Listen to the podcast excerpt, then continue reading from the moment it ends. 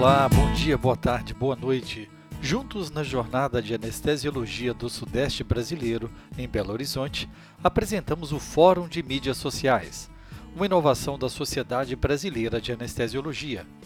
Esse é mais um podcast do Medicina do Conhecimento, ciência e informação a qualquer momento, em todo lugar. Eu sou Pablo Guzmán, o anestesiador, e como compartilhar é multiplicar, vamos conversar com o Dr. Márcio Lacerda, do Grupo Anestesistas e Anestesiologistas do Facebook, com o especialista em marketing digital Rodrigo Chagas e Dr. Marcos Albuquerque, diretor do Departamento Administrativo da SBA. Esse fórum foi gravado durante a JASB 2019. Vamos ouvir a opinião dos participantes. Dr. Pablo, que é responsável pelo anestesiador. Expandir um pouco o meu, meu limite, anestesiador, mundo intensivo, PEN Brasil É. e É. algumas coisas a mais aí, né? É o do- Eu, eu vejo que a Sociedade Brasileira de Anestesiologia ela foi tocada por algo muito importante. Anteriormente, a gente produzia conteúdo, por exemplo, no site da sociedade, produzia livros, produzia no canal do YouTube da sociedade eh, aulas. Só que faltava uma coisa, perguntar pro pro associado o que ele queria. Eu acho isso, Rodrigo, é o ponto diferencial. Nós temos que conhecer a nossa persona. Nós temos que entender esse novo associado, associado 4.0, conectado aí como a gente viu pelo smartphone. O que é que ele quer receber? Então, essa virada, quando a Maria Cristina Molina saiu da moderação do Facebook e nós montamos lá um grupo de cinco pessoas para tentar gerenciar isso, a primeira coisa que eu propus foi exatamente, vamos fazer um Survey Monkey para saber Legal. quem são as pessoas, o que elas querem.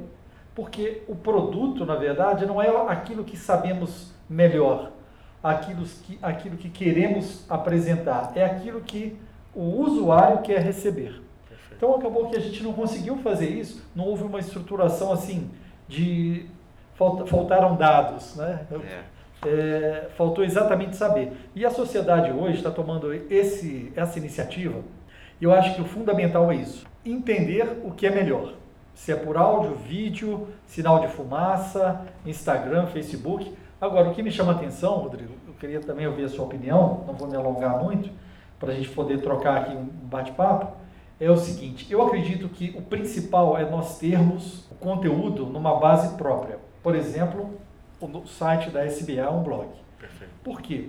O Instagram já mudou 10 mil vezes. Eu tenho seis contas de Instagram. Ele já mudou muitas vezes. E agora ele vai tirar os likes. Então, por quê? Os likes estão sendo ferramentas opressoras. Quem vive da mídia e se, se vê, a, vê a necessidade está tendo problemas psicológicos quando não alcança aquela quantidade de likes. Então, eles vão tirar isso. O Facebook já mudou inúmeras vezes Ou gasta dinheiro comprando likes. ou gasta dinheiro comprando É, likes. E É. isso a gente percebe. Eu fui fazer uma parceria com uma blogueira que mora em Paris, tem mais de um milhão de seguidores. Aí depois eu fui fazer a análise dos milhões. Tem nome lá impronunciável, nomes asiáticos e nomes árabes. Falei, ah, é impossível que uma blogueira vai ter seguidor é, muçulmano com ela com as pernas de fora. Exatamente. Então já começou compra like. Então o que eu quero dizer é o seguinte: nós temos que ter uma base produtora de conteúdo. Sério que a internet ela precisa de conteúdo validado e, obviamente, as redes sociais elas vão nascer, vão bombar vão desaparecer. Com e certeza. daqui a pouco vão ter outras redes. Então esse é o projeto. Deixa eu aproveitar um pouquinho e perguntar a vocês, nessa mesma linha, porque vocês já fariam o link, o que, é que a gente deve fazer para melhorar a nossa identidade visual dentro da mídia social como médico anestesiologista? Eu acho que esse caminho que vocês promoveram, né, de tentar entender né, o, que, o que as pessoas estão buscando, o que as pessoas estão querendo, ele é fundamental. Só que existe um, um processo antes, que é um processo de a gente começar a fazer o trabalho do básico. Por exemplo, quando você, não sei se você já percebeu, se vocês consomem muita informação dentro do YouTube, por exemplo. Uhum. É, como eu tenho filho eu também acabo trabalhando com isso, eu consumo muita informação. E você começa a observar que os blogueiros falam assim, olha, bem-vindo ao meu canal, Né? Aproveite e o seu like. é, deixe o seu like, Isso. compartilhe, comente, blá, Se blá, blá. inscreva e, e, e, e É, toque no sininho. Não, às vezes não enche o saco, não é, não é tanto essa falação, mas vocês sabem por que, que isso acontece? Porque grande parte do nosso público ainda não entendeu o básico que precisa ser feito. As pessoas não falam assim, nossa, ah, eu tenho que inscrever, ah, eu tenho que curtir. Nós estamos tentando nivelar o, o nosso conhecimento, que talvez seja um pouco mais apurado, mais acima da média da sociedade. Só que a grande maioria precisa de estímulo. Se ela não for estimulada a algo, ou se não tiver exemplos ao que tem que ser feito, ela não vai fazer. Então, trazendo a conexão com a sua pesquisa, é, isso acontece em todas as empresas, em todas as, as marcas, é, de, uma, de uma certa maneira. A gente rodou uma pesquisa recentemente no, no Stories do Instagram, que tem um box né, para você fazer pergunta, as pessoas entram no box e respondem. Muita gente não sabia que dava para responder por ali. Então você tem que gravar um tutorial, você tem que mostrar para as pessoas como fazer. Então, ajudando vocês talvez dentro de um plano estratégico bem rapidinho, o que, que eu faria nesse caso?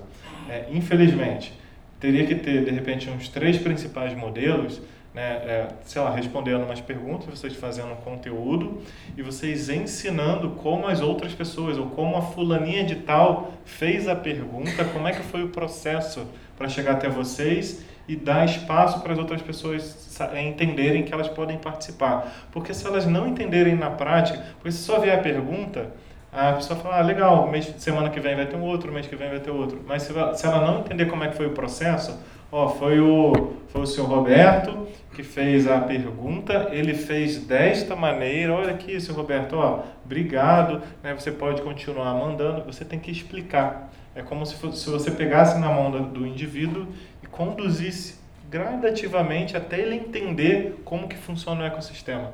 Porque se você jogar ele as traças, ele, ele, não sabe como responder. E eu vi várias estratégias, por mais bobo que seja, é uma dica tão simples, mas você precisa fazer o dever de casa, né? Você precisa é, ensinar as pessoas como utilizar, porque senão não dá certo e aí a culpa é do digital, né, que não faz sentido e uma série de outras coisas. Márcio. É, eu, eu, eu assim, o que eu tenho pensado é o seguinte, é, eu estava vendo, assistindo a, a palestra do Herman agora, a gente tem uma legislação dura atualmente sobre, sobre a ação do médico na, na rede social. E, na verdade, a gente, eu acho que a rede social se divide em duas redes para nós anestesistas, das redes técnicas e das redes leigas. né? Então, você está dentro do WhatsApp, você monta o seu grupo, é, é uma rede técnica. Você está no, no Facebook, se você está tá dentro da sua, é, da, é, da sua história, né, da timeline, e você está na rede leiga. Agora, se você está dentro do, do seu grupo fechado, secreto, sei lá, você está na, na sua rede técnica. Então, são é, conteúdos completamente diferentes. E eu estou vivendo isso muito no, no Instagram agora, que eu passei, eu comecei a publicar algumas coisas do grupo no Instagram. Então eu acabo tendo que filtrar certos conteúdos que eu não posso colocar lá no Instagram. Por exemplo, hoje, hoje, hoje surgiu um conteúdo interessante que é, foi, foi divulgado pelo Instituto Brasileiro de Segurança do Paciente sobre objetos esquecidos em pacientes da, é, durante cirurgias. Isso eu não posso colocar no Instagram. Né? Porque aquele público ali, aquele público ali é um público leigo, qual- é, é difícil. É, pode ter advogado, pode ter pessoas que é, de- é, eu- leiam isso e têm uma, uma concepção completamente diferente. Né? Outra, outro, outro problema que eu vejo é, é, por exemplo, é, é você divulgar esses conteúdos técnicos, por exemplo, divulgar aulas sobre anestesia na, na rede leiga. Isso gera é, um, assim, você pode, você, qual é a garantia que você vai ter que aquele conteúdo é realmente, é realmente de, ver, de verdade, tem embasamento técnico? Agora, ele pode viralizar. E aí, viralizar, a gente passa a, a, a- a co- conviver na que eu chamo né, da medicina baseada em like. A gente não tem base- medicina baseada mais em evidência. Tem a medicina baseada em like. Aquilo passa a ser verdade porque a pessoa tem 50 mil seguidores. Entendeu? Então, esse é o, é o grande desafio que a gente tem hoje em dia. Entendeu? É tentar entender é, essa, essa situação. Então, o Brasil aderiu à Lei de Proteção de Dados, né? Então, a partir de 2020, a gente vai ter que trabalhar com essa, esse novo modelo, inclusive no, na assinatura do Tratado Internacional. Então, diante disso, como a gente pode já começar a trabalhar com essas regras dentro da mídia social versus essa proteção de dados versus essa disseminação de conteúdo técnico em redes não técnicas de acesso fácil, onde pode gerar inclusive vários processos jurídicos, éticos, profissionais para os nossos colegas. Respondendo a, inicialmente a pergunta anterior, a questão do médico como pessoa física nas redes sociais. É, eu, algum, alguns anos já no Congresso Brasileiro de Colégio Brasileiro de Cirurgiões, num congresso eu fui convidado para falar em éticas, ética nas redes sociais. E a primeira coisa que eu falei foi: médico e padre. Somos médicos e padres 24 horas por dia. Então, a primeira coisa que eu acho é que o médico ele tem que ter uma rede social em que ele seja ele mesmo, de preferência a realidade dele. Ele não pode ter uma rede social onde ele vai postar um bêbado com um copo de uísque em uma e na outra atendendo um paciente, sendo que isso não é, não é permitido. Ele não pode ser persona diferente, ele tem que ser ele o profissional.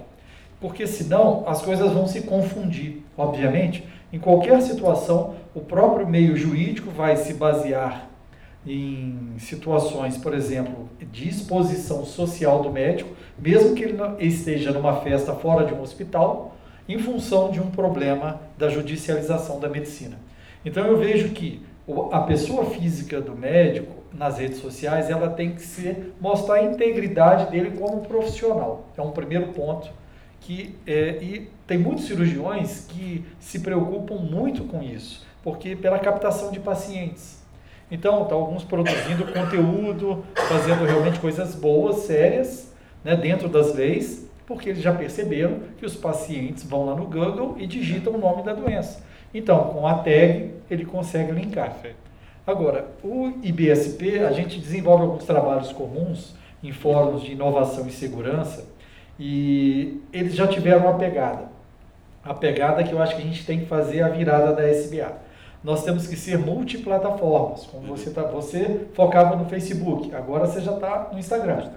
Eu, é, eu, entendo que há, há muitos anos atrás, quando a gente começou com anestesiador no Yahoo Groups, era uma troca de e-mails. Aí surgiu o Facebook, surgiu o Instagram. Agora eu já tenho percebido que as pessoas, nem todo mundo também, tem a, o tempo para ficar de olho no vídeo. Eu está dentro de uma sala cirúrgica, por exemplo. Mas eu fiz uma consulta ao CRM, ao CFM, se era possível o médico estar desenvolvendo uma atividade profissional escutando música, escutando alguma coisa. E a resposta do CFM, desde que não interferisse na, nas habilidades profissionais, não teria problema. Então. Mas isso é vago. É vago, é vago, é vago. Mas pelo menos quer dizer o seguinte: é como se ele. É diferente você falar o seguinte: o médico pode levar um tablet ou um livro e ficar lendo na sala de cirurgia? Porque se ele está escutando, ele está de olho no monitor e no paciente escutando. É um outro sentido. Então, essa foi a pergunta. E aí eu, eu acho que, da mesma, por isso, medicina do conhecimento agora é uma rádio também. Então, eu acho que nós temos que fazer áudio, texto, vídeo porque o indivíduo é que vai escolher a forma que ele quer receber. É. E o IBSP tem a rádio IBSP, Instituto Brasileiro de Segurança do Paciente, a gente começou a desenvolver esses projetos. É, e também, obviamente, o texto, porque as pessoas, o texto é que ele digita e faz a indexação. Verdade. Só fazendo um, aproveitando um parênteses que você está colocando, não sei se vocês estão acompanhando, tem uma grande disputa, é, e eu vou conectar isso tudo que a gente está falando vocês estão acompanhando uma disputa que está tendo entre a China e os Estados Unidos, né? O Trump com a pelo 5G, é, pelo, com relação ao 5G. 5G. Eu não sei o quão vocês sabem é, do quão importante o 5G vai ser, mas para a sociedade vai ser uma vai ser uma nova era, uma outra revolução, porque é como se todas as coisas estivessem conectadas, estivessem na internet o tempo inteiro. É, é, é o chamado internet das coisas, né? O IoT. É, isso significa dizer o seu carro vai estar se comunicando com o ônibus, com os carros da frente, para nada se bater. Ah, você está tomando um café na cafeteira, a cafeteira vai se comunicar com a geladeira. Imagina assim, tudo meio que conectado o tempo todo. Né? E para você administrar isso é um nível absurdo. E quando o projeto, talvez, como é que vai ser a relação da área médica, da área da saúde, vamos dizer assim, é, não tem outro jeito, é, cada vez mais vão ter capacitações né, distâncias, então é, vocês vão ter que ter facilidade em lidar com a câmera, né, ou facilidade em ter né, uma presencialidade, ou pelo menos virtual, para que a, a, coisa comece a fluir de uma outra maneira. Então, quando você fala sobre o conteúdo, ah, vocês estão falando da judicialização, né? Eu posso processar. Eu também concordo com vocês, né? Nessas redes chamadas leigas que vocês estão falando, literalmente precisa ter uma adequação? Não dá para publicar tudo, com certeza, concordo com vocês, mas vocês conseguem, é, dentro dessas redes abertas, trazer um conteúdo para que ele consiga encaixar de acordo com a necessidade de consumo de cada um. Tem pessoas que estão presas no trânsito, elas vão ouvir podcast, vão ouvir o conteúdo em áudio. Tem pessoas que vão ter um pouco mais de tempo, vai, vai ler rapidinho, vai ver o vídeo. Só que independente do formato do conteúdo, vocês precisam entender como é que a informação se propaga. Porque entendendo como é que funciona o ecossistema, aí a gente vai tirar os nomes das redes. Não interessa se é Instagram, não interessa se foi Orkut. É como que a sociedade se conecta. A sociedade se conecta com comunidades, grandes fóruns, com, é, digamos assim, com consumo, com informações né, em tempo real, em timelines, e com base nisso a estratégia de vocês vai estar conectadas ao que a sociedade demanda. É nessa mesma linha, a gente está com, com a presença da doutora Adriana, que é assessora jurídica da SBA. Uhum. Então, a gente gostaria de ouvi-la com relação a essa situação. Sobrou. Você falou uma coisa importante que é exatamente a questão da proteção dos dados. Nossos grupos, eles compartilham livros e livros, artigos, artigos que são comercializados. Então, exatamente. Então, nós não sabemos isso, onde isso vai parar. E ótimo, você chegou na pessoa certa. Chegou na pessoa certa. Então, eu estou aqui como espectadora hoje, né? Estou aqui só absorvendo o que vocês estão dizendo, mas efetivamente o nosso direito não está preparado ainda para tudo que vem pela frente, né? E o que a gente tem a examinar hoje é que o comportamento do médico o, de qualquer especialidade, ele tem que, antes de mais nada, é, ter a compreensão de que o mundo virtual nada mais é do que a, extensão do mundo real. Então, a mesma responsabilidade que você tem com, para com os seus atos, com a, né, com a sua reputação, com a sua família, é, essa mesma responsabilidade se estende para as mídias sociais. Então, tudo aquilo que não é aceitável, não é ético no mundo real, também não é aceitável, não é ético no mundo virtual desde que nós saibamos respeitar os limites éticos e os limites é, de dignidade humana, eu acho que as coisas vão ser resolvidas e vão encontrar um caminho é, jurídico a ser seguido com mais facilidade. Mas não vejo assim com uma, uma não, não vejo um apelo no sentido de que as coisas vão se alterar drasticamente. Eu acho que a gente vai ter aí um ganho de eficiência, um ganho de qualidade, tanto nas relações quanto principalmente na prestação do serviço, é, que vai ser melhorado com a utilização dessas, de todas essas tecnologias, desde que a gente tenha essa noção de que o mundo real é, prevalece sempre, né? Que as mesmas atitudes que a gente tem é, de responsabilidade para com o paciente e para com as nossas próprias vidas, também tem que se estender para o mundo virtual. Acho que é isso. Alguém tem alguma pergunta da plateia? Quer tirar alguma dúvida, perguntar alguma coisa? As mídias todas podem ser trabalhadas em, na nossa especialidade de anestesiologista para eu, é, vamos fazer uma propaganda minha dentro de todas essas mídias. Se, só provocando o Rodrigo aqui, se você fosse me vender o seu produto, como que você iria me convencer de que isso é importante para mim? Eu acho, eu acho que tem duas, duas situações aí. Primeiro que o anestesista, ele, ele tem uma atividade de meio. Né? A, gente, a gente tem um serviço começo, meio e fim, e a gente depende de outros, de outros médicos. A rede social começou não, não como propaganda de profissional, ela começou como uma rede de, de ajuda mútua, né? ou então de divulgação de conhecimento. Então, quando o Pablo começou no Yahoo, ou, ou, ou o grupo Anestesia, Anestesiologistas e Anestesistas começou, era uma troca de conhecimento e um, e um fórum para você buscar um auxílio, buscar, tirar uma dúvida, mas as redes eram fechadas. Só que aí a gente migrou para as redes mais abertas. E aí é, a propaganda que eu vejo, nossa, não é a propaganda profissional para você se despontar e, e, e, ter mais público, porque o público leigo não vai te procurar. O público leigo, eu acho que ela vem para a gente dar ao público leigo, leigo qual é a, a função do anestesista. E a gente está discutindo agora, a gente tem discutido agora é como agregar valor à nossa especialidade, como a gente agregar valor para a gente poder impactar o, o, um hospital, o, o desfecho do paciente.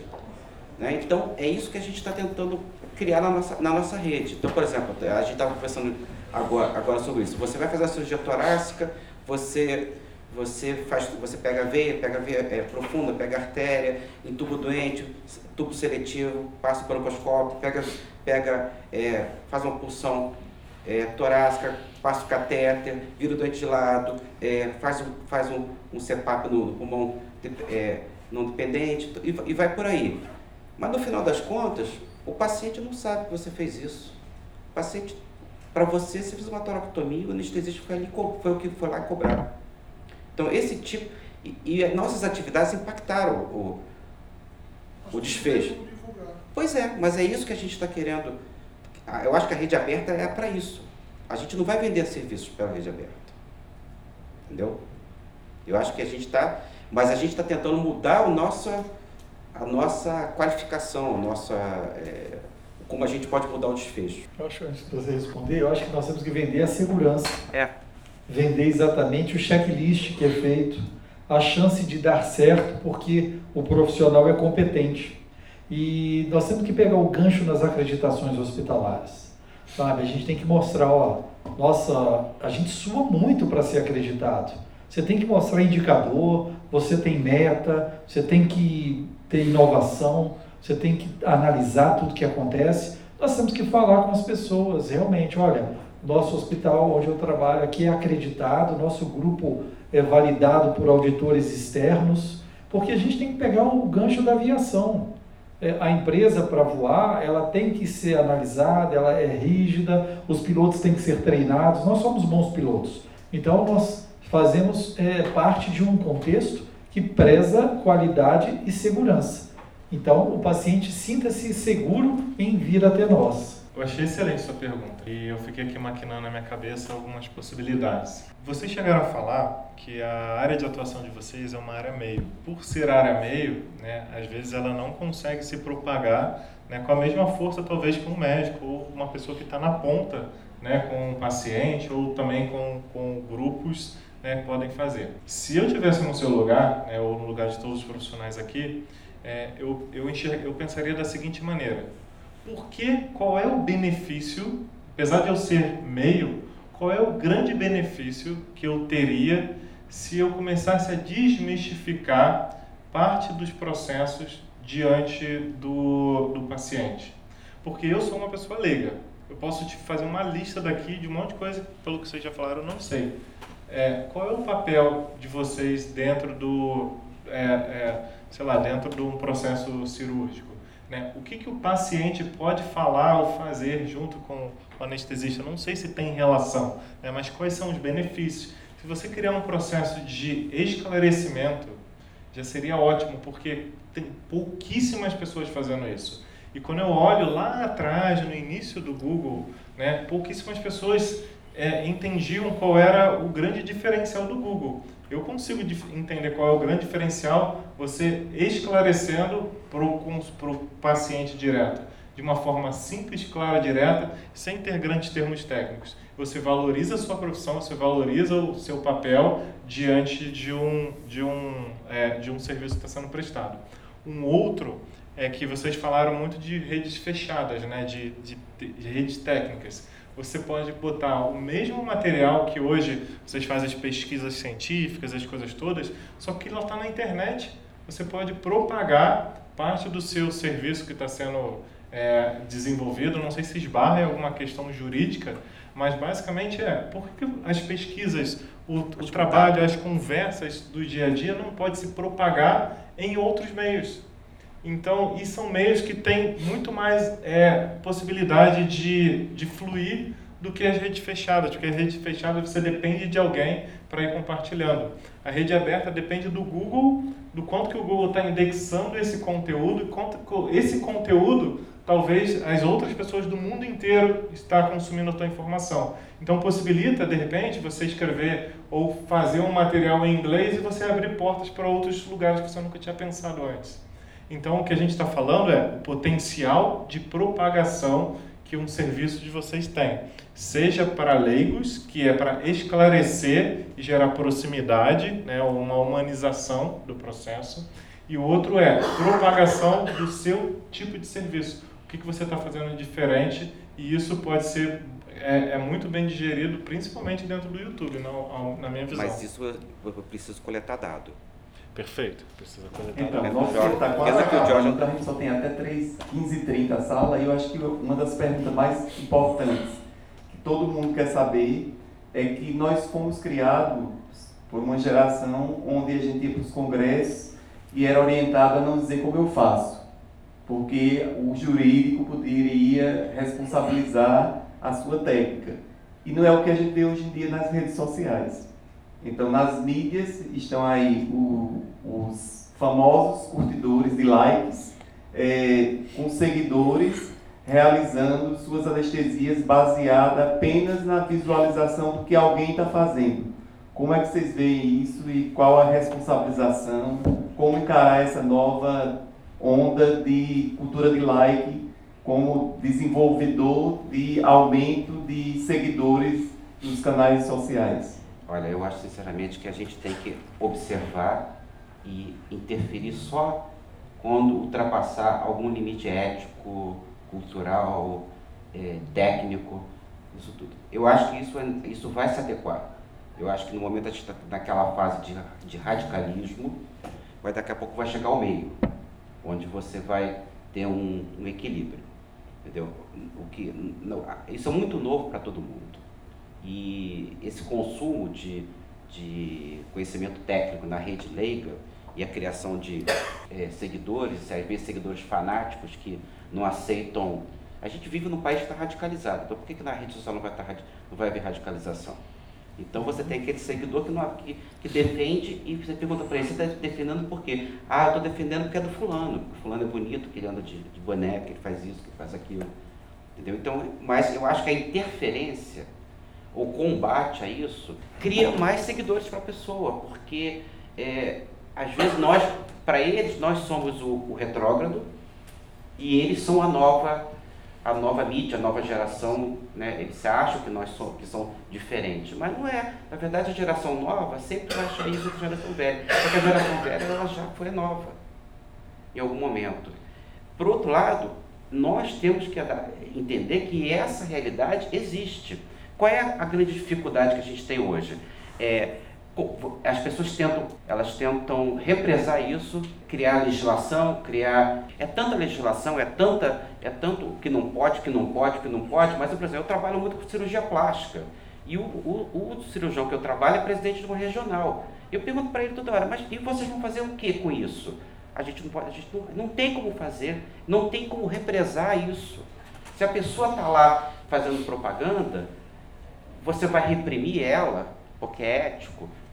O certo seria isso, mas não tem como, é tanta propaganda, tanta gente fazendo isso, que, de certa forma, não, não adianta você. E quanto mais você combater isso, mais seguidores vão aparecer radicais. Então a gente tem que pensar nisso. Qual a tua opinião, Pablo? Eu acho que é proibido proibir. É, é. mas é permitido ensinar. É, as pessoas, é, é muito do que a gente vê do 4.0, é, as pessoas não sabem o que é certo e o que é errado, elas testam. E alguma coisa dá certo, outras dão errado. Tem um monte de, de rede que já, já desapareceu. Né? Para mim, eu não vejo diferença de Facebook e Orkut. Então, eu vejo o seguinte, eu acho que cabe à, à sociedade, estou dando opinião, não como para pessoas, para, mas como o papel da sociedade, é trazer o, o ensinamento. Esse curso de metodologia científica é fantástico. Curso de inovação, de gestão, maravilhoso. É isso que a gente precisa. Formar a geração Y, que é realmente imediatista, que acha, já quer sentar na janela tal. Eles estão errados? Não. Eu também não sei se está certo quem 20 anos a mais que eu perdeu família, perdeu é, saúde, né, em busca de um trabalho frenético. E eles agora, vai achar um para dar plantão final de semana. Vai, hoje vai ter um transplante hepático lá, vai achar um para fazer. Então, é, eu acho que cabe a nós ensinar, mostrar, doutrinar. E realmente, é, as pessoas são, é, eu digo para os meus residentes, ó, você tem seu CRM. Você vai fazer, vai carimbar e vai assumir as responsabilidades. Então, claro que sob a tutoria, mas você tem o seu CRM, então assuma seus riscos. É, muito do que a gente vê são as pessoas que não se preocupam com é, as consequências, mas isso vai acabar acontecendo. E quando, e quando chegar, vai ser. E quando, a e quando a consequência chega, elas se vitimizam. É, mas isso aí, assim, é um lado que é uma. Eu, eu entendo que a, o mundo está mudando muito rápido, nós temos que entender essa mudança mas nós, tudo bem, não preciso aceitar ser como ele, mas entendo a mudança. A única coisa que não mudou em dois mil anos foi a religião, a igreja católica é a mesma. Mas o direito mudou, muita coisa mudou, a medicina mudou e a forma de comunicação mudou. Antes eu mandava carta, nossa, eu ficava esperando chegar uma carta. Hum. Da, e agora, eu de vez em quando eu mando cartas para as minhas filhas, só para elas lembrarem que existe. existe o correio existe, hein? Boa ideia. Tá. Rodrigo, qual a tua opinião aí dessa geração digital, da galera do videogame? É, eu também enxergo que tem um, um, uma angústia pelo imediatismo. Né? Todo mundo quer ficar rico em seis meses, todo mundo quer ficar famoso né, em poucos anos, né, com pouco esforço. É, eu também concordo com o que foi colocado. Né? Existe não só essa geração que está chegando agora, mas também eu, eu, acho que parte do que da minha geração ou de muita gente está começando a enxergar que os movimentos que aconteciam, né, é, seja numa determinada profissão ou, ou um caminho que era trilhado, às vezes não é uma garantia de sucesso, né, uma garantia, vamos dizer assim, de uma trajetória feliz que a pessoa consiga construir família. E eu estou vendo que tem uma série de pessoas querendo testar é uma série de pessoas, de pessoas querendo bater a cabeça e ver como é que funciona. O ponto é que as pessoas estão enxergando que a internet existe um espaço né, para ser compartilhado. Ainda não existe uma fórmula de sucesso, uma fórmula mágica de garantia, mas que é, é um espaço que pode ser explorado para ter mais visibilidade. Né? O como, se vai ser mais técnico ou menos técnico e tudo mais, eu acho que cada um está tentando se reinventar e fazer a coisa acontecer. Então, nosso tempo está esgotando, mas eu gostaria que cada um de vocês deixasse uma mensagem final com relação a tudo isso que a gente discutiu aqui. Bom, eu acho que o caminho é esse mesmo. É, eu acho que nós temos que ser multiplataformas, multicomunicadores, e porque às vezes falamos, mas não temos a certeza de que a pessoa nos entende. Então, é um processo de aprendizado também, de teste, vamos botar em prática, vamos é, e agora ter saber que não existe, é, não vamos ser hipócritas, achar que as coisas são de graça. Né? Ninguém é também, você está lá usando o Telegram, WhatsApp, Facebook, alguém está usando os seus dados para te vender alguma coisa. Então não existe altruísmo nisso. E nós também, nós temos que é, sustentar nossas famílias. Então nós, de alguma forma, isso tem que monetizar para ter sustentabilidade porque senão um dia ah, não fecha. O positivo e o negativo não vão fechar. Eu acho que é um teste contínuo e agregar cada vez mais, dar espaços aos mais novos, trazê-los. Ah, eu tenho uma brilhante ideia, vamos então apresentá-la e, por que não, apoiá-la, criar um centro de inovação na, na sociedade para apoiar gente que está buscando aquilo que vai ser o diferencial no futuro. Com isso, a gente vai chegar mais rápido, ou melhor, chegaremos junto com eles. É, nesse ponto, a gente já tem uma, um projeto da incubadora da SBA, que já está em andamento, que as pessoas podem lá dar suas opiniões. Vamos ouvir aí o Márcio.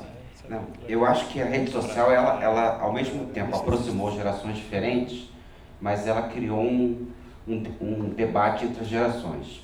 Eu acho que ambos estão aprendendo muito. A, a, geração mais nova, que é imediatista, mas ao mesmo tempo não sabe lidar, lidar com fracasso, junto com uma, uma geração mais sábia, mais, mais, mais sábia não, mais experiente. E também as instituições têm que aprender. Eu sempre falei para você isso, que acho que a, a SPA, ela aprendeu muito com isso. Porque ela, de certa forma, ela, ela, ela percebeu que o sócio está muito mais próximo. E aí tem que aprender a, a, a ouvir o elogio, ouvir a crítica, ouvir a ideia. Da mesma forma que a geração mais nova tem que aprender a dar valor às instituições que já existem. As instituições elas não são aquilo que a, a demonização do mal. Né? Elas são instituições que existem há 60 anos e estão aqui sempre defenderam a nossa especialidade. Mas também existe a inovação. Tá? Então eu eu gosto muito do que do que eu tenho feito, do, de tudo isso, mas é um trabalho muito árduo para você, é, porque a gente, as pessoas na rede social elas elas tiram todos os seus seus medos, suas, seus, seus freios, às vezes falam o que, o que pensam o que não pensam. Então você às vezes tem que, tem, tem que ensinar uma certa educação para a pessoa, uma ética, né? E isso é muito complicado. Isso é muito complicado. A pessoa é agressiva, é, é tem o fenômeno dos haters, né? Vai é, além da educação digital, né? É. é. Na, é, na verdade, educação. É aquela história de educação se aprende em casa. Isso, isso vale para a rede social também. Se você trata as pessoas bem aqui é, na, no seu colégio, no, no, no, hotel onde você fica, você vai tratar bem a pessoa, a pessoa fora, claro. dentro da rede social. Rodrigo. Eu vejo a internet uma representação real da sociedade, só que a gente está descobrindo né, que, que existem haters, que existem, sei lá, homofóbicos, pessoas né, de todo tipo de, de, de perfil. E a gente está tentando essa convivência e é. compartilhamento de ideia. É, eu acho que a gente ainda não se achou como um modelo ideal, mas eu tentando projetar daqui, sei lá, 10, 20 anos, eu não consigo enxergar algo diferente. Para mim, por exemplo, as redes sociais vai ser um novo currículo. Aí né? já está tá sendo, né? Porque cada vez mais a gente está entrando na era da automação, né? da, da robotização. É, você precisa ter. E você precisa ter esses diferenciais, porque senão, se ficar só no papel, a coisa vai morrer. Então eu acho que é, eu acho que a longo prazo a nova geração vai saber explorar um pouco melhor porque essa transformação está acontecendo e eu acho que a gente não está conseguindo captar de todo esse potencial. E as instituições, né, seja governo, né, sei lá, hospitais, é, é um processo moroso para se adequar, né, para conseguir fazer essa transformação. Tem muita coisa em risco, né, tem muita, tem questões, é, sei lá, trabalhistas, tem uma série de outras questões que não demoram de um dia para o outro para mudar. Então a gente está tentando encontrar uma saída, mas eu, eu, eu ainda enxergo de forma positiva esse caminho, né, que pode ser mais bem explorado daqui para frente com os novos profissionais. Antes de terminar, eu queria, na verdade, valorizar esse momento, parabenizar o Marcos, que é o nosso chefe aí desse grupo de mídias, né? Nosso representante. E na, na, na pessoa do Dr. Érico, o presidente, toda a diretoria, que realmente isso é estar acompanhando as mudanças, né? E é o caminho realmente, agradecer essa oportunidade da gente poder estar tá compartilhando aquilo que a gente vê na a vida como ela é, né? Sair daquele pedestal aqui de cima, de dar a aula, mas descer do palco e estar tá falando a mesma linguagem do sócio. Então nós agradecemos ao Rodrigo, ao Márcio e ao Pablo.